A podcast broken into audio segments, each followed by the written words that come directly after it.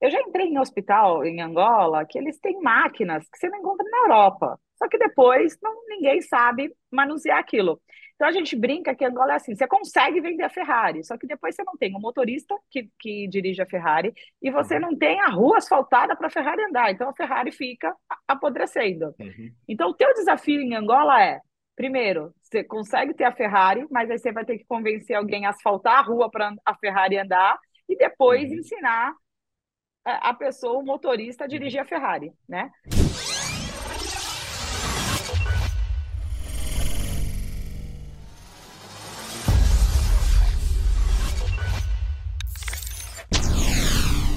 Fala, doutores! Eu sou Ricardo Valente, oftalmologista aqui do Rio de Janeiro, idealizador do canal Fala Doutores, canal esse que você já conhece, venho trazendo as celebridades do mundo da medicina para tentar humanizar um pouquinho essa saúde, que hoje é uma certeza que eu já tenho, que é a forma que a gente vai tirar nossa, nosso sistema de saúde dessa situação complexa, pelo menos amenizar um pouquinho.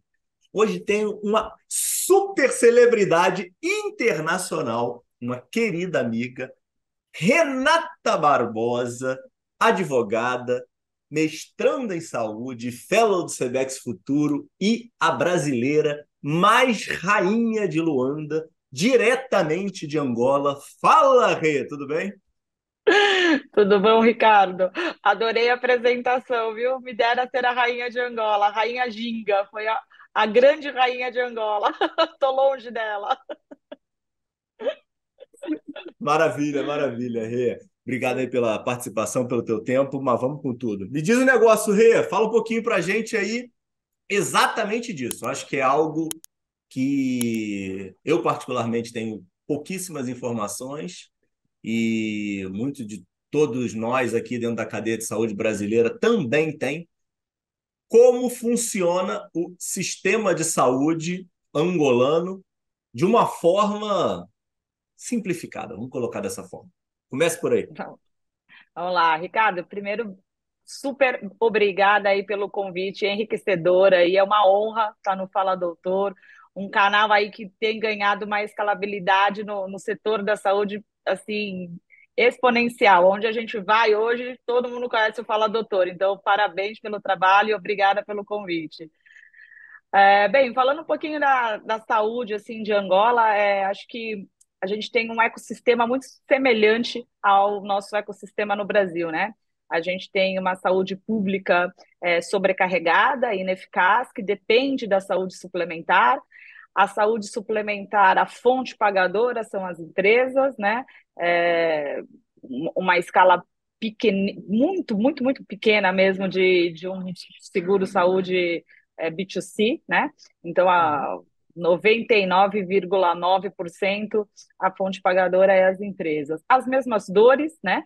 As empresas hoje falta recurso para contratar os seguros, pelos seguros serem extremamente onerosos. É, em, em, relação ao Brasil, se a gente for é, equiparar os valores, é muito semelhante, só que a gente tem um desfecho clínico extremamente ineficaz porque falta uhum. é, especialistas no país. Hoje a gente tem cinco faculdades no país que formam médicos generalistas e nós não temos nenhuma instituição para fazer as residências e formar os especialistas. Então, os médicos angolanos que, que se formam acabam tendo que ou fazer especialidade na África do Sul, Portugal e Brasil, são os países mais próximos e que têm uma, uma maior conexão né, comercial, e, e, o que acontece é que esses médicos fora, eles acabam seguindo outros rumos. E é, desse pequeno percentual que faz uma especialidade fora, é, a maioria não regressa para o país. E aqueles que regressam acabam sendo é, muito sobrecarregados, né? Hoje a gente tem um universo em Angola de 30 milhões de habitantes, é, com na, registrado na, na ordem dos médicos, uh, eu não sei agora esse número atualizado, mas algo em torno de 5 ou 10, de, de, de 5 a 10 mil, pode ser 7, uhum. 8, não está atualizado, uh, médicos e, e, e sendo especialistas muito muito, muito escassos mesmo. Então, assim, na nossa área, né, que a gente faz saúde corporativa, na parte de medicina ocupacional, a gente tem 40 médicos ocupacionais para o país inteiro. Então, é um índice muito baixo. O que a gente vê, né, falando um pouquinho de é, é Angola é um Brasil de 15 anos atrás. A gente ainda não tem agência reguladora, a gente não tem a ANS, a gente não tem uma Anvisa, é, o poder ainda da, da saúde está nos hospitais privados, como era no Brasil antigamente, né? As seguradoras ainda não têm força é, mediante os hospitais. O modelo de remuneração é a nosso país de 15 anos atrás, então o médico ele é remunerado um percentual pela consulta e é remunerado um percentual pelos exames que ele prescreve.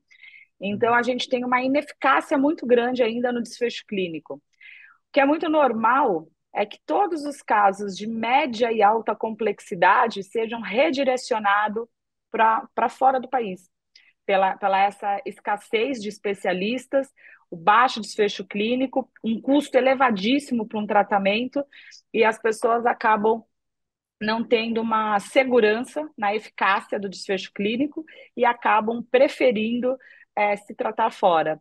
Então, o custo fica elevadíssimo, porque aí, imagina, a pessoa tem que sair de Angola, tem que ir para um país, ou para Portugal, ou para a África do Sul, ou para o Brasil, então toda a despesa de, de, de transporte, de evacuação, de internamento, do tratamento, então isso onera demais os custos. O CID mais incidente em Angola ainda são as doenças tropicais, então a gente tem uma incidência muito alta de malária, de febre tifoide, mas é, que chega a ser, é óbvio, né? A gente tem um problema muito grande de infraestrutura, é um país em subdesenvolvimento, uhum. então essas doenças acabam realmente tendo uma, um foco muito forte, mas a gente, quem trabalha do outro lado na saúde, a gente se questiona se de fato é, esses números são reais, ou acontece da pessoa, ela morreu de malária, mas porque ela já estava com a saúde debilitada de uma outra doença, de um câncer, de às vezes um, um, um diabetes, uma coisa simples, um diabético não, não identificado ou que não está em tratamento, e aí a pessoa tem a imunidade baixa por conta de uma outra doença, e aí ela pega a malária, ela morre de malária e tem aquela maquiada que falam que, olha, o índice de malária né, a mortalidade pela malária. Então, é, são esses, esses cenários, né? Outras doenças que têm muita evidência em Angola é o HIV e a tuberculose, e, mas é, basicamente são esses quatro CIDs que a gente vê, né? Então a gente é, relata que assim, malária, é, é, malária em Angola é, o melhor lugar para você pegar malária e ser tratado é em Angola, porque o pessoal é especialista em tratar malária, né? É, as multinacionais até têm uma política, toda vez que um expatriado vai de férias, eles fazem um, um pré-teste de malária e eles vão com um, um kit malária, onde contém ali o tratamento de malária, e as empresas costumam dar orientação. Olha, chegou no outro país, qualquer febrinha, uhum. qualquer dor de cabeça, procure um posto, faça o teste rápido, se confirmar, já está com o seu kit, fale que veio de África e, e, e, se conecte com seu médico, porque aí a gente consegue dar esse, esse suporte remoto, né? Porque a malária, às vezes, é, a gente já viu casos, assim, a gente já perdeu alguns pacientes, alguns colegas em, em África. Eu já tive malária duas vezes, e, e, e, realmente, assim, ela começa muito. um sintoma muito leve, né? Muito silencioso, você acha que é um pequeno mal-estar, né? e aquilo evolui também muito rápido, né? Para uma, uma malária hemorrágica, alguma coisa assim. Então, esse é o cenário, assim, que eu sinto hoje é, a gente precisa, é, primeiro, ter uma agência reguladora para é, criar ali a regulação entre as seguradoras e os hospitais privados, é, feito isso, acho que vai vir esse movimento, como veio no Brasil, né, das seguradoras se preocuparem em, em realizar novos, novos uh, produtos né, mais acessíveis para as empresas. Então, sejam planos mais enxutos, mais básicos, focados em atendimento primário, é, para desafogar também o sistema de saúde pública, e, e eu acho que isso é tendência, a verticalização, eu, isso eu estou vendo uma tendência assim para os próximos três a cinco anos em Angola, né? Onde eu acho que a saúde suplementar vai caminhar. Né? Eu acho que vai vir uma agência reguladora, é, eu acho que as seguradoras, hoje a gente conversou com todos os principais players, seguradoras, empresas, corretoras, uh, hospitais privados, com o governo. Então, a gente acha que o caminho é esse, né? Ter uma agência reguladora, as seguradoras desenvolver produtos mais acessíveis para que a fonte pagadora consiga contratar. Uh, os hospitais é, hoje Mas já o benchmark tá começando... é feito mais é feito mais com Portugal, né? Do que com o Brasil, é, né? O modelo Portu... principal. É, na saúde tem muita, muita hum, referência brasileira. Portugal, por ser colônia, por ser os colonizadores de Angola, né? A gente usa muita referência, até a, a própria legislação de Portugal e Angola é, é semelhante, né? Claro, são países diferentes, legislações diferentes, mas é muito semelhante, né? É, Portugal, a economia de, de Angola e, e, Portugal se fomentam muito economicamente, né? Mas uh, tem muita referência brasileira na, na, na, parte da saúde. E qual é a porcentagem de, de saúde suplementar ou de seguradoras aí que tem atendendo e, e de saúde pública? Olha, isso, isso é um grande desafio é, para nós da Uminimed, para outras empresas que trabalham aí com, com esse, esse mercado, porque nós temos um oceano azul para desbravar. Nós temos 30 milhões de habitantes e 250 mil segurados, ou seja, nem 1% da população tem acesso à saúde privada. Então, é, isso, isso faz assim, qualquer é, trabalho a sério, né? qualquer pessoa envolvida a sério com trabalho de gestão, onde entra todos esses pilares que está acontecendo de é, regula, é, primeiro a parte né, regulatória, acho que é o pontapé inicial. Da parte regulatória uhum. vem aí desenvolvimento de novos produtos, verticalizações, é, modelos de remuneração. É, eu acho que isso vai acontecer nos próximos três a cinco anos e a, a, a população angolana vai conseguir aí ter um acesso maior é, à saúde suplementar. Por outro e, lado, vamos fala, fala, perdão, te interrompi. Imagina. Por outro lado, o fato da gente não ter uma agência regulatória está tá, tá iniciando um movimento híbrido, né, que a gente chama de autogestão híbrida, onde algumas empresas elas realizam o, a gestão do ambulatório dentro da empresa e faz a coordenação de acesso para a rede credenciada para aquelas uh, aqueles serviços que ela não tem capacidade de atender, né, os exames de imagem, cirurgias, uh, interna, internamente. No Brasil é como fala, porque eu já estou falando meio angolano, é inter, internação. Ah, porque vão falar, nossa, ela falou errado no vídeo. Não, não falei. Estou falando português de Portugal. E aí, às vezes eu me confundo, eu falo palavras de lá, palavras daqui, e fico meio atrapalhada. Dá para entender, dá para entender, relaxa. Mas, mas é isso. É, então eu acho que assim, a, a tendência. Isso é, um, isso é um ponto relevante também, né? É, é outra língua, né? É o mesmo é. português, mas é impressionante quando você pega dois angolanos falando, é difícil de entender, né? É, é o português de Portugal. Você sabe que há oito anos atrás, o primeiro dia que eu aterrei, assim, eu lembro dessa cena. Eu cheguei no aeroporto muito tranquila, né? Ah, tô indo para um país que fala português, né? E quando eu cheguei, era, eu olhava eles falando, eu falava, que língua é essa que eles estão falando, né? Porque eles falavam rápido e, mas depois você, você acostuma. E me diz um negócio, Rê, agora você aí para a gente é, chegar, como é que você foi parar na saúde, tá? Tenho perguntado e tentando configurar com todos os convidados aqui a essência de casa, né? É, estrutura Bacana. tua familiar, né? E irmãos, pais presentes ou ausentes, da onde você sai? Você nasce onde, Rê? Sou santista, nasci em Santos 013, me formei em Santos na faculdade de Direito. E aí, por influência da minha mãe, a minha mãe, é, por muitos anos, foi representante da, da farmacêutica, né? E eu sempre trabalhei na área comercial durante a faculdade, né? Para pagar a faculdade, trabalhava no ramo de alimentos, mas fazia parte comercial. E aí me formei, vim para São Paulo, aquele sonho de me formei em direito, agora vou atuar na minha área. Aí fiquei oito meses, entendi que não era para mim aquilo. Aí você foi para São Paulo e mora sozinha. É, aí, não, vim para São, não, aquele perrengue de estudante, vim para São Paulo, aí, aí fui para São Paulo, né? É, dividi casa com amigas, né? Fui morar em República, e aí fui lá, batendo fórum pra caramba, 10 meses, e vai na Praça da Sé, e vai pro interior, e volta, e isso, aquilo. E aí comecei a me frustrar quando eu comecei a entender que, assim, o direito, ele é muito é, ambíguo, né? Assim, cada um entende, é interpretação de texto, né? Cada um interpreta, né, como, como convém. E aí eu entendi que eu não ia ser feliz ali. Aí eu falei, olha, vou procurar emprego, não é direito para mim. E agora? Aí a minha mãe falou, filha, você não tenta na, é, nas farmacêuticas, né? Representante, ganha bem. E, e, minha mãe queria que eu fizesse a carreira dela, né? Assim, e tinha aquela, aquele status do representante, né? Há 15, 20 anos atrás. E aí eu falei, tá bom. Abri o Estadão, tinha lá uma vaga de emprego no Estadão. Você vê como eu sou velha.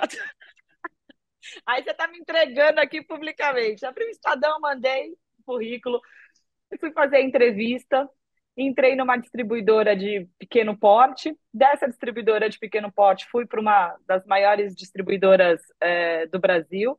Aí desenvolvi minha carreira de, de representante, aí virei gerente. E nessa época que eu estava como gerente, eu já comecei a ter uma interface com a seguradora, porque assim os, os, os produtos que não estavam cadastrados no, no si, então a gente tinha que primeiro não adiantava só ir no hospital e fazer o teste do produto e o médico usuário aprovava e depois ia para a negociação com a direção comercial. Se aquele produto não estava é, aprovado, a gente tinha que começar na seguradora. Então eu comecei a ter essa interferência com a seguradora.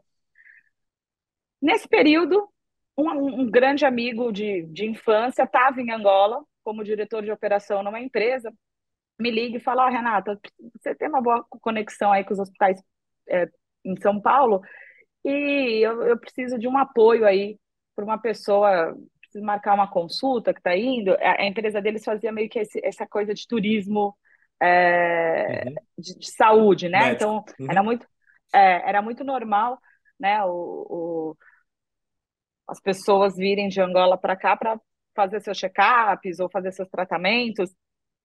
E eu falei, tá bom. E fui atender a pessoa, levei a pessoa num, num dos melhores hospitais aqui, não quero citar, citar nomes para não falar que eu estou puxando saco de ninguém, mas num dos, dos, dos maiores de São Paulo. E aí uh, nem imaginava quem era, e era assim um, um grande ministro de Angola e, e, fiz o meu dever de casa muito bem. Quando chegou lá, fui muito bem referenciada. Quando chegou em Angola, foi muito bem referenciada para o dono da empresa. Aí o dono da empresa ficou curioso, né? Falou: não, pera, quem foi essa menina que você convidou aqui para fazer esse, esse concierge aqui? Que aí veio, veio a proposta, o, o dono da empresa me, acabou me ligando e perguntou como era o meu momento, o que, que eu fazia. E nessa época a gente estava, ele, ele estava, essa empresa estava implementando um projeto de uma das maiores petrolíferas de Angola, um projeto de autogestão. E, e ele falou, Renata, preciso de alguém com o seu perfil, venha. E aí eu fui, na primeira leva, em 2015, para Angola como, como executiva, né? Fiquei. Peraí, qual era o seu momento? Como é que você estava olhando para trás? É tava com, tava com casa, é, tava morando sozinha, tava casada, ah, como foi, namorando. Como foi a virada, como, é foi, como a, foi a virada a, de chave? Exato, que é muito fácil falar assim, né? A virada de chave. É, 2015, não, eu tava solteira, tinha terminado um relacionamento. E, estava muito confortável, né? Eu tava tra trabalhando. Peraí, anos. peraí, deixa, deixa, deixa eu tocar no negócio que você não tocou. É, teu, teu pai vivo, teu pai é junto com a tua mãe meus, dentro dessa meus jornada pais, aí? Sim, sim. Os meus pais moram em Santos, né? Até hoje, ficaram em Santos. Tá. Aí em 2004 eu fui para São Paulo. Aí fiquei em São Paulo de 2004 a 2015. Fiquei 10 anos em São Paulo até fazer essa virada irmãos? de chave. Um irmão. Tenho um é irmão mais novo. Mais, mais novo, mais, novo, mais novo. Meu irmão é cinco anos mais novo. E aí eu não tinha nada, estava naquela zona de conforto, né? Trabalhava há 10 anos com a mesma coisa, já conhecia as pessoas, então assim, eu, eu não, eu não posso falar que eu estava em busca, não estava em busca, nunca imaginei sair do Brasil, nunca passou isso na minha cabeça, não estava em busca de, de melhorias, não estava em transição de carreira, nada disso. Simplesmente foi uma oportunidade mesmo que aconteceu. E, e aí eu fiquei mexida porque eu estava numa zona de conforto. É, eu não estava me sentindo assim, eu não via para onde que eu, que eu ia crescer mais, né? Uhum. E aí eu falei, olha, e o que mais me chamou a atenção na época foi que a vaga, assim, isso é meio que padrão em algumas é, empresas lá, né, os, os, benefícios dos expatriados. Então, eu lembro que o RH falou assim, olha, você tem quatro viagens por ano para onde você quiser. Eu falei, quatro viagens por ano? É, para onde eu quiser? É, para o destino que você quiser. E aí eu falei, gente, vou trabalhar, vou conhecer a África, deve ser interessante. Vou, vou ter quatro viagens no ano, vou explorar outros lugares. Falei, e é isso. Aí, em 15 dias, pedi demissão. É, o salário não era extremamente atrativo, como todo mundo acha, e a maioria das pessoas que faz esse, esse movimento migratório, eles vão porque é, é uma diferença grande é, no salário. O meu caso não foi. É, claro, era um pouco a mais, mas não era algo significativo para tomada de decisão. Realmente, o que, uhum. o que me fez tomar é, essa decisão foi essa questão de, de conhecer a África, que nunca tinha passado na minha cabeça, explorar outros lugares, porque eu tinha esse, esse pacote de benefício, e eu falei, vamos ver no que dá. E eu pensei, estou solteira, não tenho filho, isso é, é, é um ponto, né? Eu falei, sou solteira, não tenho filho, então vou mergulhar nisso. E aí fiquei, estou em Angola há oito anos, os, os três primeiros anos eu fiquei como executiva nessa empresa, é, depois voltei, fiz um, um, movimento que foi, eu saí de Angola, fiquei quatro meses em Portugal, e Por não, não me adaptei a... Eu estava num processo seletivo de uma grande multinacional, e eu tentei fazer um outro movimento que era para ir para a Europa. É, acabou não dando certo. É, eu não me adaptei é, com Portugal. Eu falei, olha, não, não vou ser feliz aqui. E aí eu dou um passo para trás e regresso para o Brasil, monto minha consultoria e começo a prestar consultoria. É um momento que está um boom de startups, isso foi em 2017, é, fim de 2017 para começo de 2018 tá um boom de startup, inovação, transformação digital. Aí começo me atualizar, estudar, fazer network aqui. E aí um cliente meu de Angola me, me chama no LinkedIn e fala: tem uma cadeira aqui para direção comercial para você, volte. E eu falei: olha, agradeço imenso, mas voltar como executiva não dá mais, agora estou com, com a minha consultoria e vou seguir carreira nisso. Então, tá bem, então me preste consultoria. Aí eu começo a prestar consultoria para uma operadora, que é uma, na época, estava no ranking ali da, das cinco principais uh, dos players segura, das seguradoras. E aí, quando a gente vai, fiz, fiz ali o diagnóstico, todo o dever de casa, e quando a gente implementar, ele me chama e fala: Olha, não vamos implementar. Aceito o desafio de ser minha sócia? Estou me desligando, vou empreender assim, assim, assim. Ele falou: saúde, a divisão de saúde é sua, não é o meu core business. Meu core business é seguro. Saúde está com você. Ele falou: tem algum, algumas conexões aqui. Eu falei: tá bom, então bora. E aí, quando eu achei que eu tinha saído, rompido com Angola, quer dizer, esse, esse período foi dez meses, dez meses fora e menos de um ano eu estava oficialmente empreendendo em Angola. Esse caminho começou aí em 2019, tá até hoje. Covid nos favoreceu imenso. É, na época do Covid, o nosso diferencial foi o serviço e, e nós conseguimos nos conectar com 70 das maiores, das maiores e empresas de maiores e médio porte de Angola e, e ganhamos a nossa visibilidade, fortificamos a marca Omnimed e, e, depois, com, na época, a gente fazia o serviço de concierge, que é, nós somos pioneiro nas coletas domiciliares dos PCRs, né? E, uhum. e depois disso foram surgindo outras demandas, e aí a gente foi desenhando como que ia ser aí o nosso produto, né? é, tivemos que pivotar, imaginávamos que íamos para um lado, fomos para o outro, porque a gente entendeu que, assim, uma coisa que eu tenho aprendido muito nesse, nesse lado do empreendedorismo, né? Às vezes a gente tem um, um sonho de vender um serviço que a gente acha que vai ser fundamental, porque atende a nossa dor, né? E aquilo não vai, porque você tem que atender a dor do mercado. Uhum. E é muito engraçado que a minha operação volta e fala assim, Renata, pelo amor de Deus, você vendeu isso e agora? Eu falei, agora a gente vai ter que entregar isso para o cliente, agora a gente vai ter que parar tudo, vamos reunir, vamos desenhar um serviço aqui, vamos fazer um piloto e vamos ver como é que vai. É, então, eu acho que essa, esse período, né, estudando e, e prestando consultoria para startup, me deu essa flexibilidade do, do pivotar, do corrigir rápido, do e aí eu acho que foi assim, hoje eu, hoje eu avalio assim que o meu processo ajudou muito, né? Então, a, a, a veia comercial que eu sempre tive, é, essa experiência com, com a consultoria com as startups, esse é, e todas as metodologias ágeis, os scrums, que, que, que eu tive que estudar e, e, me aprofundar. Hoje a gente é, prega muito isso dentro da empresa, né? e, e a gente conseguiu mudar um pouquinho a cultura, é, principalmente da operação, né? Porque a operação dentro das empresas é um processo muito engessado e você desenvolver um novo produto, você desenvolver um novo serviço, às vezes você perde tanto time que o mercado já não precisa mais daquilo, né? Então, hoje a gente sente assim, o, o fato da gente ser uma empresa é, de, de pequeno porte, hoje a gente tem aí 40 funcionários, uh, então somos uma empresa de pequeno porte, mas a gente tem uma agilidade muito rápido de entender o que o cliente precisa e desenvolver esse serviço.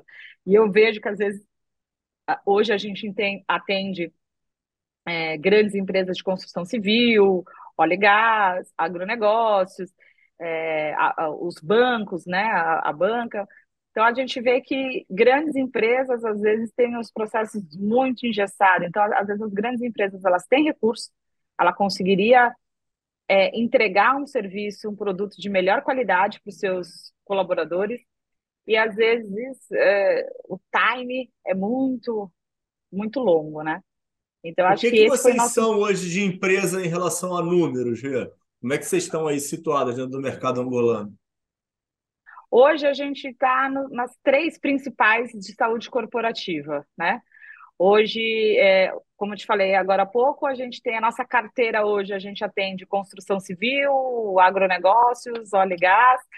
É, em números de receita, a gente também está posicionado aí no ranking das, das top 3 de saúde corporativa. Angola tem uma particularidade que no Brasil não tem. A gente chama lá de TPA. As TPAs são as empresas que seriam as uh, empresas contratadas para fazer a gestão de saúde nas, nas, pelas seguradoras, né? Só que as TPAs em Angola, elas começaram há uns 10 anos atrás, é, o que, que elas faziam, né? Foi todo um processo de sistema, né? De informatizar aí o, o, o seguro. Então, era desde o desenvolvimento do, do, cartão do segurado, a uma plataforma que eles instalaram, criaram aí a rede credenciada, fizeram a rede credenciada a nível nacional e auditoria de conta. E a parte da gestão da saúde, que é essa questão que hoje está muito fomentada no Brasil, da promoção, prevenção, saúde corporativa, integração dos dados, isso demorou muito para as TPAs é, entenderem em Angola e, e, incorporarem. E aí acabou abrindo espaço aí para a concorrência, né? Então hoje, como hoje a gente tem um grupo, né? Então assim, a Omnimed é a empresa mãe, é a empresa número um, né? A Omnimed é saúde corporativa, então a gente, nossa a chave dentro das empresas, né? Nossa, onde a gente abre a porta é com a medicina ocupacional, da medicina ocupacional, a gente faz a estratificação e o perfil epidemiológico, entende o perfil dos colaboradores. Aí a gente tem o segundo nível de serviço, que é a linha de cuidado, onde a gente faz os programas de promoção, prevenção, é, orientação e monitoramento, do, dependendo das patologias dos, dos colaboradores. E o terceiro serviço dentro das empresas é a própria gestão do ambulatório. E aí, quando a gente entra na gestão do ambulatório, a gente faz desde todo o abastecimento do, do ambulatório, desde de sistema de gestão, recursos humanos, é, devices, uhum. material, medicamento. E com isso a gente consegue ter dados importantes para negociar com as seguradoras, né? Tanto o, o seguro de acidente do trabalho, que é obrigatório por lei, quanto o seguro saúde, que é opcional. Só que, como Minimed, a gente não pode negociar seguro, né? Na, na lei angolana, a Arseg, que é a agência é, reguladora dos seguros, só permite que seja através da seguradora ou da corretora. Aí nasce a segunda empresa do grupo, que é a corretora é, de seguros. Então, a Minimed extrai todos esses dados fazendo esses três uhum. níveis de serviços de gestão. A, a, a MJ, que é a corretora, acaba tendo é, informações para estar tá negociando com as seguradoras. E quando o nosso cliente fala assim, olha, seguro saúde, é, eu não tenho budget para ter um seguro tradicional, é muito oneroso, mas eu gostaria de uma autogestão. Aí a gente tem a autogestão, onde a gente faz todo o serviço, é, o atendimento primário interno dentro da empresa e redireciona, faz a coordenação de acesso para a rede credenciada. Ou ele vai falar, mesmo assim, eu ainda não tenho, eu preciso de algo bem acessível. Aí vem a terceira empresa do grupo, que é a Meu Doutor, que é nada mais é que uma, uma, uma, uma rede de clínica de atendimento primário, como muitas que tem no Brasil e que ganharam uhum. escala, né?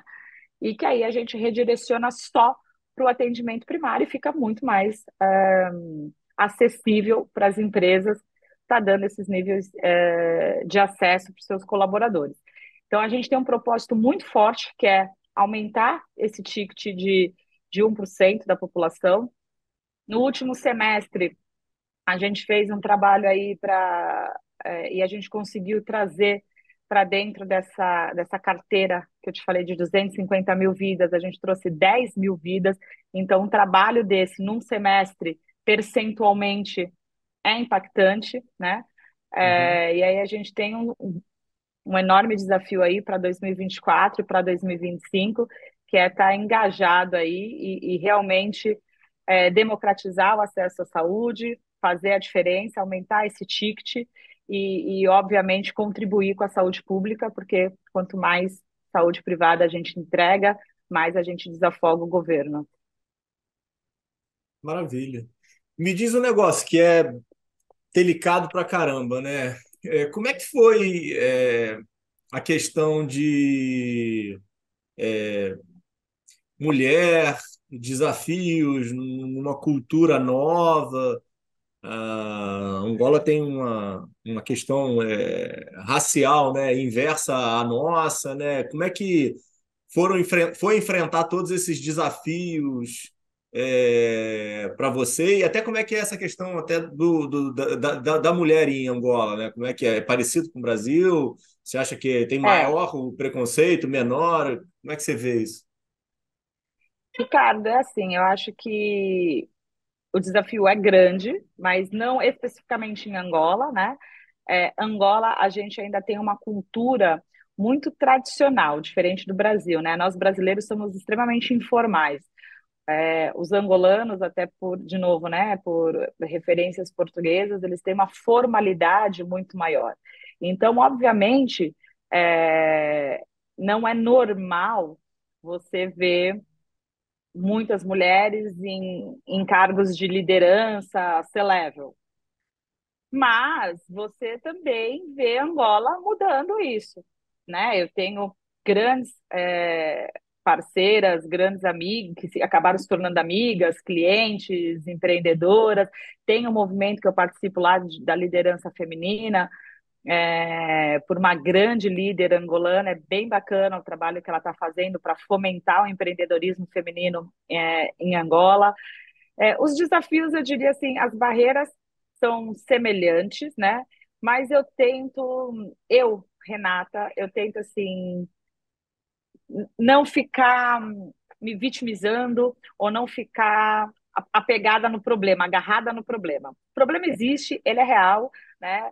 é, existe um, um, um machismo, passei algumas situações desagradáveis, mas você tem que se posicionar e você tem que contornar aquilo e você tem que estar muito assim muito certa qual é o seu objetivo, o que você quer e enfrentar isso, né? Porque mas é, é complicado assim. Agora, em relação a um ponto que você falou assim do existe os dois lados, né? Você ser uma estrangeira e aí eu volto a falar assim, também não é um problema da brasileira em Angola.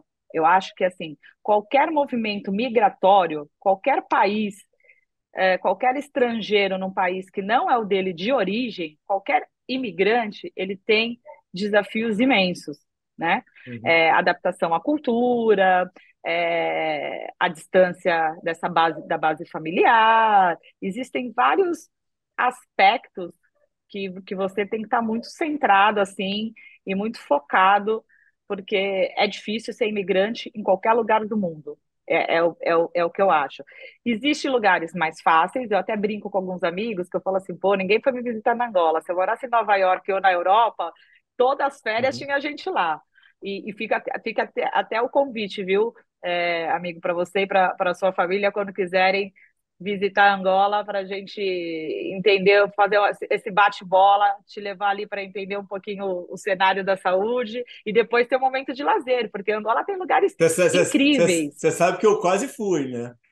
É, ainda, ainda vamos ter essa oportunidade, amiga. Ainda o Minimed ainda vai promover um, um evento assim para falar assim, não, agora a gente consegue trazer o Ricardo para palestrar aqui para gente. Será uma honra. Mas, uh, mas Angola tem lugares incríveis, assim, sabe? E, e, acho que aí entra de novo a questão da mídia, né? A mídia também é a África, é todo mundo miserável, todo mundo passa fome. É, é, é, é a proporção da pobreza é muito grande, claro, mas eu acho que a mídia também tinha que começar a fomentar as coisas positivas de Angola, né? Angola tem um mar de oportunidades para quem está para quem está disposto, para quem tem mente aberta, para quem aceita desafio. Estou falando que é fácil? Não.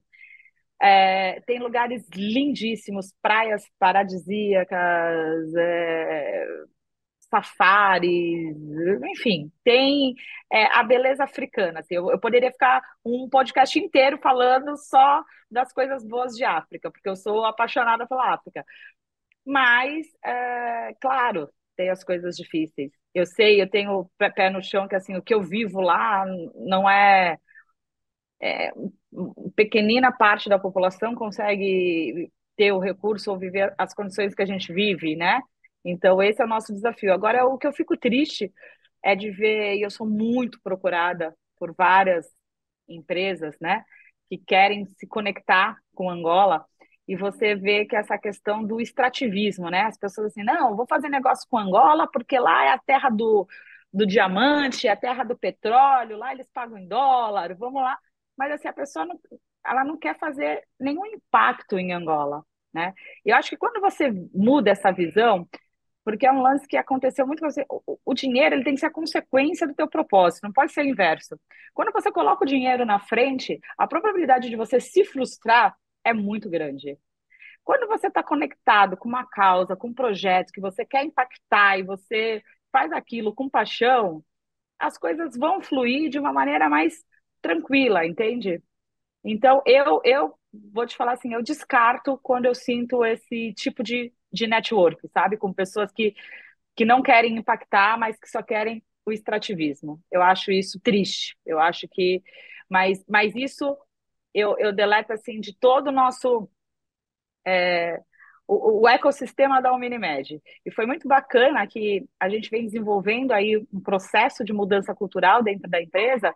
E hoje a gente fala assim, cara, desde os nossos funcionários aos nossos fornecedores, aos nossos parceiros locais, aos nossos parceiros no estrangeiro, assim, quanta gente bacana, quanta gente qualificada e quanta gente que entende o impacto da saúde no desenvolvimento de um país.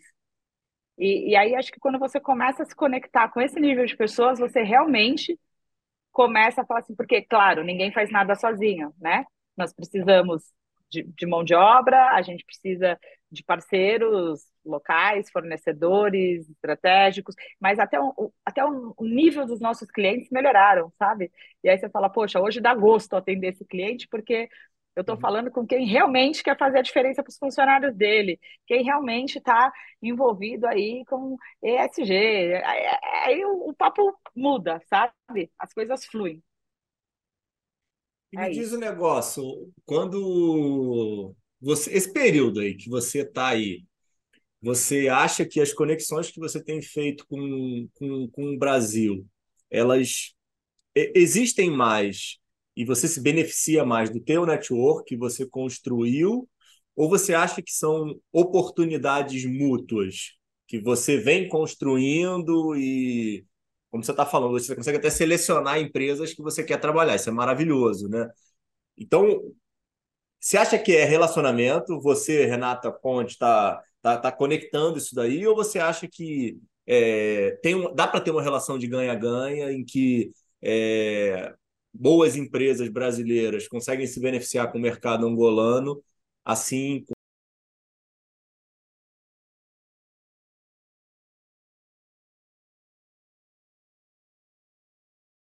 há cinco anos atrás, para você abrir uma empresa em Angola, você obrigatoriamente necessitava ter um sócio angolano no seu, no seu capital. Uhum. Hoje, do tipo, qualquer estrangeiro pode chegar lá e abrir uma empresa em Angola. Isso é isso uhum. pouquíssimas pessoas têm essa informação. Elas ainda acham que precisa ter um sócio angolano. Isso é um ponto. Segundo ponto é assim, pô, eu vou chegar em Angola sozinho, não entendo nada no mercado, vou abrir uma empresa, qual a probabilidade de dar errado? 579%, porque empreender já é um desafio. Empreender no mercado que você não conhece, empreender no mercado de risco, porque aí em Angola, por ser um país subdesenvolvido, a gente ainda tem impactos e a gente ainda tem uma crise política financeira alta, né? A gente ainda tem uma taxa de câmbio que oscila, para você ter uma noção, esse ano a gente perdeu 40% só de é, oscilação cambial, né? Então, é, é um risco muito grande. Então, é assim, o que eu indicaria para quem, para quem quer, passo um, quem quer empreender em Angola, né? Empreender em Angola, você tem que entender do sistema, entender quem, qual é a sua área de atuação, né? Quem são os principais players, como que é a regulação, como que não é. O que eu venho olhando hoje, Ricardo, eu acho que assim, isso para Angola ou para qualquer lugar, né? É, o empreendedorismo, ele é uma receita assim, primeiro passo, parte regulatória. Então, o que, que eu preciso para abrir essa empresa, as licenças, as certificações? Cuidei da parte regulatória. Segundo passo, fundamental, é o teu network. Se você não tiver um bom network, um bom entendimento de mercado, você já morreu na praia. Então, você tem que respeitar a, o país que você está, a parte regulatória, ter um bom network, vir com uma governança muito estruturada, e aí você entra com a gestão que é pessoas, processos e, e, e, e tecnologia, né? Ia falar digitalização e tecnologia. A gente construiu isso de baixo para cima. A gente primeiro entrou com gestão. A gente mudou uhum. o quadro, pessoas, a gente não tinha processos definidos, então dentro de casa a comunicação, o estresse era, uhum. era muito. Então hoje a gente tem um, um, ambiente muito leve. Aí a gente fez toda a parte de digitalização. Então, hoje, todas as áreas da Omnimed se integram, desde, desde os recursos humanos para contratar, toda a cadeia de supply, é, a parte da gestão ambulatorial, enfim, tudo hoje a gente tem todos os processos digitalizados, o que é, fez com que esse ambiente interno ficasse mais, muito mais ágil e mais ameno, assim, diminuiu muito o estresse. Vou te dar um exemplo é, a gente tinha um processo que a gente demorava cinco dias para fazer, que hoje a gente faz em 30 minutos, muito mais eficiente, porque ficou de, de uma maneira digital, né? Uhum, então, uhum. então a gente ganhou muito com isso, né? Então, assim, a gente passou aí no último ano fazendo essa questão de pessoas, processos e digitalização. A parte regulatória foi o pontapé inicial, óbvio, né? Desculpa, eu falei, a gente começou por baixo, mas a, a parte regulatória foi o pontapé inicial, né? Então, tirar as licenças, as certificações tudo mais. Aí a gente veio para a gestão, é, a gente tem um, um bom posicionamento que, que vem sendo construído nesses três anos de network, e agora a gente está estruturando toda a parte de governança, né? Então, tipo, aí vem o, o board, os, o conselho, e aí a gente está trabalhando essa parte agora de estruturação da governança. E aí eu acho assim, uma vez, mas um, para mim o mais importante é, uma vez você tem a operação definida, você replica em qualquer lugar do mundo.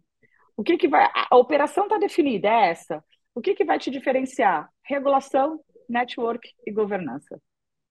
Esse é o desafio para você ir para outro país. Isso pensando no empreendedorismo. Outra, dando uma outra visão, uma outra resposta para a mesma pergunta. Pessoas, empresas, consultores, sei lá, que querem se conectar com Angola.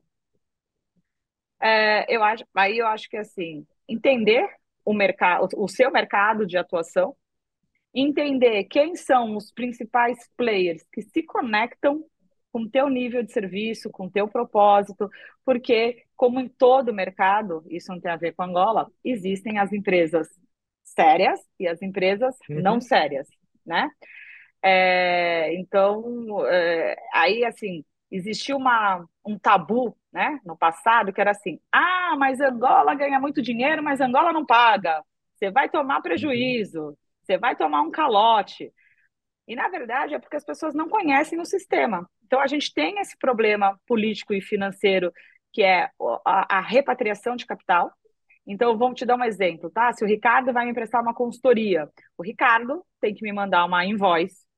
Vamos colocar que o Ricardo fez uma, uma consultoria é, que, que, que, valeu a mil dólares. O Ricardo me manda essa invoice de mil dólares, eu faço o pagamento no banco privado, o banco privado lá solicita essa remessa para o Banco Nacional de Angola e o Banco Nacional de Angola libera para o banco privado, que envia para o banco privado do Ricardo no Brasil.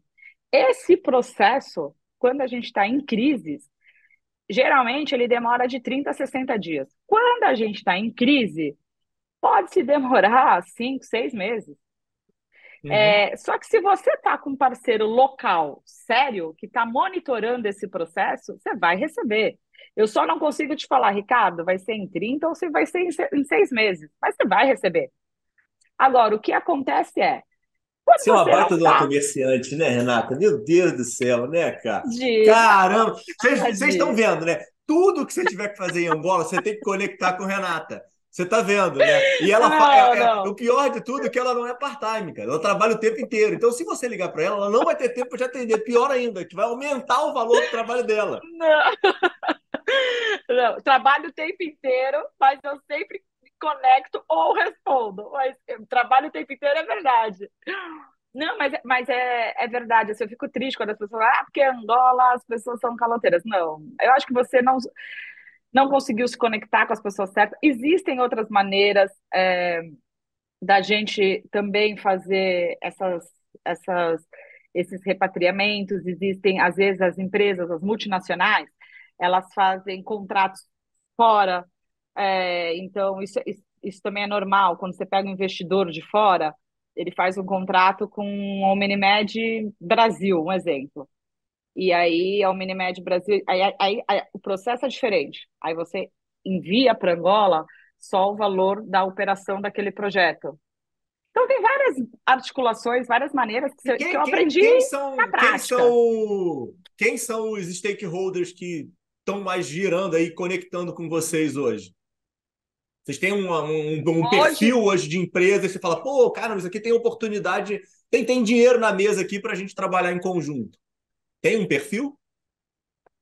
Olha, eu não diria que tem um perfil, mas eu estou conversando com, com bastante rede de hospitais que tem interesse. É, radiologia é muito, é, é, muito, muito escasso, oncologia é muito escasso, né? Essas especialidades. Mas para fazer telemedicina? Então, telemedicina e investir mesmo em, em clínicas, especialidades, em, em em, em hospitais. Houve muito. Eu, eu sou suspeita, eu acho que investir em hospitais não é o caminho, né? Mas aí existem outros interesses que não vêm ao caso. Mas eu acho que investir em, em clínicas especializadas em parte de oftalmo, aí se quiser ser um investidor, estamos juntos. Não, oftalmologia, oncologia, radiologia, é super potencial, porque é super não, carente. Peraí, né? não, peraí, vamos lá. Mas e aí? E aí? Vamos, isso é interessante. Isso é uma coisa. É, as pessoas têm interesse em saber. É, e mão de obra? E aí, tipo, você tem que mandar o é, oftalmologista é... junto, por exemplo. Dá para validar diploma? É, é para fazer. É. é. é assim: os médicos brasileiros não podem atuar em Angola enquanto não estiver tá. registrado na Ordem dos Médicos de Angola. Isso é o, é o passo um, né? É, o recurso lá é escasso, mas hoje a gente consegue, através da, da teleeducação, da treinamentos e formações. O que, que a gente busca hoje no parceiro? O que, que eu busco hoje no parceiro? Protocolo clínico, é, o, o investimento necessário para determinado projeto, mas o protocolo clínico e a parte de formação. Se for um, um parceiro de, de equipamentos, né? A parte da manutenção. Por quê? Eu já entrei em hospital em Angola que eles têm máquinas que você não encontra na Europa. Só que depois não, ninguém sabe manusear aquilo. Então a gente brinca que Angola é assim: você consegue vender a Ferrari, só que depois você não tem o um motorista que, que dirige a Ferrari e você uhum. não tem a rua asfaltada para a Ferrari andar. Então a Ferrari fica apodrecendo. Uhum. Então o teu desafio em Angola é Primeiro, você consegue ter a Ferrari, mas aí você vai ter que convencer alguém a asfaltar a rua para a Ferrari andar e depois uhum. ensinar a pessoa, o motorista, a dirigir a Ferrari, né? Então, hoje, o que a gente busca são parceiros, assim, que, que realmente tenham essa visão, né? E não só do tipo assim, ah, não, eu quero ser seu parceiro, tá? E qual é a nossa parceria? Ah, não, eu vou te vender meu serviço, meu serviço custa tanto, eu te faturo e você me paga. Não, mas isso, para mim, não é um ganha-ganha, né? Então, para mim, um ganha-ganha, hoje, as empresas que a gente tem conversado, algumas multinacional, a gente está conversando com uma multinacional espanhola, a gente está com uma grande rede hospitalar aqui, que inclusive eu vou estar tá reunida amanhã é, em São Paulo conversando, é, é esse nível de, de, de investimento. Tipo assim, ó, o projeto é esse, então eles vão investir, vão dar o protocolo clínico, vão dar toda a formação, todo o treinamento. A operação em si, no dia a dia, a gente toca. Então, é. Mas isso, assim, você vai falar assim, Renata, é sempre assim? Não, estou te dando um exemplo de parceria, né? Onde, onde a gente consegue enxergar o ganha-ganha. Agora, Renata, eu quero te, só te prestar uma consultoria. Só... Desculpa, tá? Eu quero prestar uma consultoria para Angola, não para Renata, né? Eu quero prestar uma consultoria para Angola. É, é, isso que eu falei assim, eu acho que você tem que se conectar com pessoas que tenham o mesmo impacto, o mesmo propósito com que você. E aí você vai falar, tá bom, eu vou te prestar uma consultoria e já entendi. Então, nesse modelo de negócio, eu vou ter que te fazer a invoice, você pode me demorar X tempo para chegar aqui, mas eu estou dentro, eu quero fazer um impacto e quero trabalhar nisso. Beleza. Ou, olha, eu vendo material, como é que é a importação. Então, assim, cada. Então, quando a gente fala de um consultor, quando a gente fala de um investidor, quando a gente fala de um distribuidor, cada stakeholder, a gente vai ter um, um modelo diferente, mas é muito pontuado numa coisa que você falou muito importante, no ganha-ganha. Né? A gente não uhum. pode é, ter, ter outra visão, né? É Me diz um negócio, Rê, por que, que você é, foi buscar essas formações aí, validações, como o CEBEX, como é que ele apareceu aí na tua vida, na tua história? Depois você foi fazer um mestrado. É, por quê? Bacana essa pergunta, Ricardo. O Sebex, naquele tempinho que eu falei para você, naqueles 10 meses que eu saí de Angola, fiquei quatro meses em Portugal, seis meses no Brasil, nessa, nessa conexão toda, eu me conectei com o Sebex. E aí eu tentei participar da primeira turma, não deu certo, participei da segunda, ainda bem, porque aí conheci você, fera aí da oftalmologia, senão não teria esse, esse nível de network. e aí, o que, que aconteceu? É, do Sebex, é, o Sebex me surpreendeu muito, assim, é, o nível de, de troca, né, o nível com, com os executivos, e aí foi um estalo inicial para mim, assim, opa, você está precisando voltar é, a estudar mesmo a fundo o mercado, não de uma forma superficial. E aí as mentorias que a gente teve no CEBEX 2020 foi muito rico. Do CEBEX 2020 veio o mestrado. Desculpa, né? Até te falei do CEBEX, mas porque o CEBEX me levou para o mestrado, né? Eu, eu, com você foi no mestrado, mas assim, é, o CEBEX ele foi o pontapé inicial assim nessa, nessa questão de me, me aprofundar, entender o que estava se passando na saúde suplementar aqui, porque como eu falei, os próximos três, cinco anos de Angola vai ser isso. Então, eu acho que a gente, assim, eu me vejo assim, é, me preparando para os próximos três, cinco anos, aprendendo, né? É, bebendo água da fonte, aprendendo com os melhores executivos aí de, de todo o ecossistema. E, e do CEBEX eu fui para o mestrado de gestão de saúde, do mestrado já impulsionou outro curso, eu fui fazer o curso de liderança da Duque com a Med Portal, aí já agora já estou na FGV, e, e, aí, e aí você vai se conectando e, e é extremamente prazeroso porque você se Essa conexão com pessoas... inicial do, do Sebex foi institucional ou foi pessoa, Rê? Teve alguém foi, que. Foi, foi um, um, outro executivo, André Vilas Boas, que me indicou. Ah, legal, legal. Acho, acho importante que... essa questão de, de, de, de, de ícones, né? líderes que acabam servindo, de certa é. forma, de exemplo para a gente. Mas tem gente que vai institucional, né? Vai por causa da marca e tal. É, não, não. Eu fui, eu fui pessoal, eu, eu queria muito ir, não consegui no primeiro, aí no segundo o André Vilas Boas me indicou.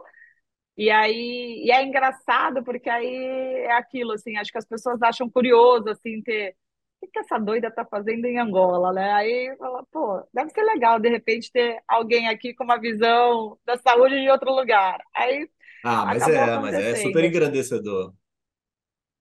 Aí acabou acontecendo, e, e aí do CBEX veio a oportunidade do mestrado, que foi é, muito, muito bacana, assim, as conexões do mestrado, né? A troca com foi, foi muito boa. O primeiro ano de mestrado, sem dúvida, foi, foi muito enriquecedor, as visitas técnicas.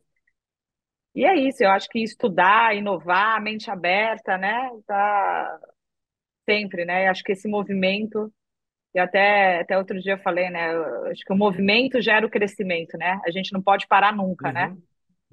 Uhum. É isso. Ah, bem por aí. Me diz o negócio, o que é esse super livro aí que se deixou indicado aí? Fala pra gente. Mulheres que Correm com o Lobo. Mulheres que Correm com o Lobo foi uma leitura que eu fiz é, engraçado. Eu, eu, eu, sabe aquele livro que você, anos, você. Quero ler esse livro, quero ler esse livro, quero ler esse livro. Aí um dia comprei o livro e falei, agora vou ler. Li o primeiro capítulo, ah, livro chato, não entendi nada. Fechei o, o livro, ele ficou anos na minha cabeceira. E aí, em 2019, né, esse furacão, início da Unimed, pandemia 2020, aí peguei o livro e comecei a ler de novo. E, cara, sabe aquelas coisas assim que, putz, eu tinha que ler o livro naquele momento, porque aí eu consegui entender o livro e me conectar com o livro. Mulheres que Correm com o Lobo, ele fala muito das, das mulheres fortes, das mulheres empreendedoras, das mulheres líderes de manada, né? Mas, ao mesmo tempo, ele, ele fala muito da questão da essência feminina, da delicadeza, do quanto a mulher líder ela consegue olhar para o micro, né? O homem uhum. geralmente ele olha mais para o macro e a mulher ela consegue olhar para o macro e para o micro. Mas para mim impactou bastante porque estava também um movimento muito grande desse negócio do feminismo, né? Mulheres, ah, porque agora as mulheres, isso, as mulheres, aquilo, não, não. E eu acho que tudo na vida é um equilíbrio. Eu acho que a mulher ela pode ser líder, ela pode ser empreendedora, mas ela tem que ter o papel de mulher na sociedade. Me desculpem as feministas, não é nada contra, é só uma opinião, não é uma opinião política, nem, né? É, mas eu acho que tudo tem que ter um equilíbrio, né? E, e, e eu fiquei na, naquele conflito, eu estava eu tava passando por um conflito interno do será que uh, o fato de eu abrir mão da, da família para a carreira, Será que eu não estava perdendo isso, né? Então esse livro me conectou com o meu feminino e foi muito bacana que eu percebi assim uma mudança é, no cuidado com a casa, no cuidado como eu me vestir, no cuidado como eu me falar, no cuidado com o próximo. É, isso me, me, resgatou esse meu lado feminino, porque o mundo corporativo, a gente tem que ser o tempo todo muito agressivo, né? E aí você vai deixando o teu lado masculino tomar conta. E quando você vê, você uhum. perdeu essa essência. Então, esse livro me reconectou com o meu feminino, mas me mostrando que eu, olha, você pode ser líder, você pode empreender, sem abrir mão de ter uma florzinha na sua casa, sabe? Sem abrir mão de fazer a sua massagem, fazer a sua estética e ficar bonitinha, entende? Então, é, eu acho que esse livro é, é bacana e recomendo para quem está nesse, nesse momento aí de, de liderança feminina aí, acho que é, é, é uma boa dica. E me diz o um negócio, para a gente caminhar para um desfecho aí, como é que você está vendo aí tuas perspectivas, tua análise aí de planejamento estratégico para os próximos cinco anos? O que, que você espera e aonde você espera estar nesse, nesse prazo? Ricardo, como falei também no decorrer aqui da conversa, né? A gente realmente espera para SUM impactar a saúde suplementar e a pública de Angola. É, 2024, 2025, a gente tem um número agressivo aí de novas vidas que a gente quer trazer para a saúde suplementar, mas muito mais que a saúde suplementar de Angola, a gente já tem uma visão mais global para outros países de África, né? É, quando, eu, quando eu falei também das conexões estratégicas, é muito importante, né? Porque às vezes a gente perde muita energia no empreendedorismo, é, a gente tem aquela ansiedade do faturamento, né? Porque a gente precisa sobreviver, né? Uhum. E aí a gente acaba se conectando com, com, com, com coisas que não vai levar a gente a lugar algum. E aquilo a gente perde um tempo, e acho que a coisa mais preciosa que a gente tem hoje é nosso tempo. Então, uhum. eu passei assim, em grandes negociações que duraram aí um ano de, de, de negociações, mas negociações estratégicas. É, fizemos aí um, tivemos que passar por um processo de compliance super rigoroso para atender essas multinacionais de óleo e gás, de construção civil. Só que essas empresas, é, hoje, é, a África, ele é um continente muito carente. Então, as empresas que estão em África, geralmente, elas se conectam com vários países, elas não estão só em Angola. Então, quando eu tenho um cliente que ele não está só em Angola e ele tem um processo rigoroso de compliance, e eu atendo esse cliente e aí e você começa, aí entra o network, você está num C-level, aí um, um diretor geral que está dessa empresa de Angola, ele, olha, estou indo em Moçambique resolver um problema. Olha, fui em Moçambique, o pessoal lá está com o mesmo problema de saúde que eu estava aqui. Você não quer ir lá conversar com o pessoal de saúde de lá? Uhum. Então, é, isso acontece muito, com muita frequência, não, não só com a Omnimed. A gente começa a entender que as grandes empresas que estão enraizadas em África, elas se atendem em vários países. Então, o nosso pontapé inicial, obviamente, é Angola, mas a gente pretende realmente impactar a África, não só Angola. Que isso, hein? Não sabia desse ecossistema africano, não, hein? Eu, eu, eu, minha, minha, minha fala final aqui já estava preparado para falar de todo o inclu... desafio angolano, pô. Não, inclusive, Estou me preparando para fazer um, tem um curso em Harvard que é só para ser level do, do ecossistema africano. Caramba, que legal! É. Pô, bacana, hein, Rê? Pô, muito, muito é. legal. O que tá apanhando aí, mulher? Eu, tô, eu tava conectando aqui o carregador. Ah, vai acabar a bateria no meio, né? Você tá vendo, né? Você tá vendo meus convidados, o que eles fazem comigo, né? Tá vendo? Eles me arrumam o problema no meio da gravação.